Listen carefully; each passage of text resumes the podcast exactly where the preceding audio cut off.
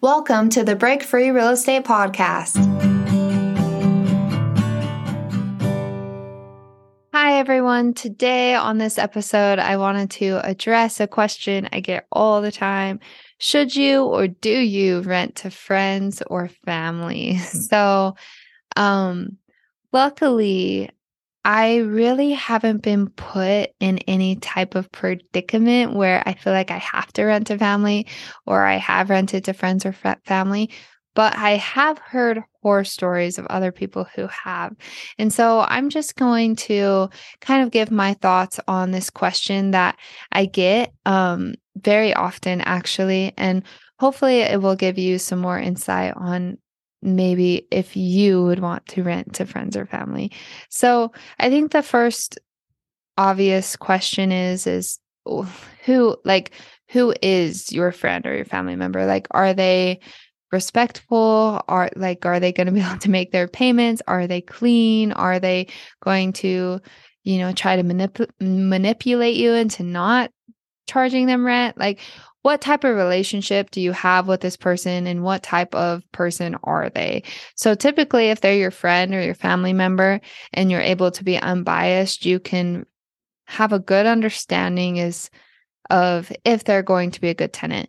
And so if they are going to be a good tenant and they do um, and they will respect the property and they will make sure that rent's paid on time, then I really don't see an issue. I would just keep in mind that anytime you know someone, um, and if things go south, then that could tarnish the relationship.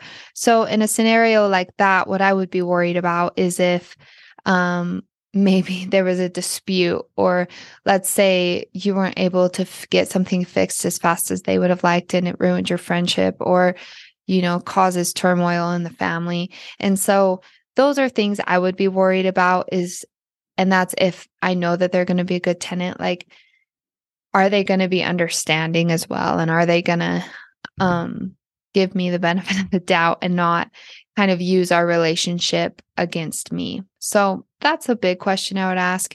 Um and then on the other hand, if you're not sure if they would make your payments and if you're not sure that they'd be good tenants, then it's an obvious answer don't rent to them. I mean, I know it sounds heartless, but when people have sob stories, a lot of the times either their sob stories are inaccurate or they are the cause of their sob stories. Um, if someone is having like if someone needs to use that as an excuse to rent a property and they're trying to get you to rent to them, then I just feel like that's not a good start. And you don't want a tenant to be making excuses and about why they can't pay rent. Like they just need to pay rent and they just need to figure it out. And so um, if it's that type of family member or friend who's trying to just take advantage of a situation because you have a property they can buy i would say to avoid it. Um, and they could still be a great tenant and they you know could still pay their rent on time but it's just the risk of ruining that relationship and you know having to lose money from a, renting to a friend or a family member just doesn't seem worth it to me. So those are the that's kind of my insight on if you should rent to friends or family. Um, obviously, every situation is different. If you're going to be house hacking, um, living in part of the property and renting out the other part of the property, to me, that would make more sense to rent to friends or family because maybe they're being roommates or, you know, you're sharing the same spaces. But if you just have a true investment property, I would probably suggest to try to avoid it. Um, but if you feel like they they would treat the property well and be an understanding tenant, then there's not a ton of harm in trying. That's it for today. For more daily investing tips and real estate secrets, don't forget to visit breakfreerealestate.com and make sure to like, subscribe, and share our podcast. We will see you tomorrow.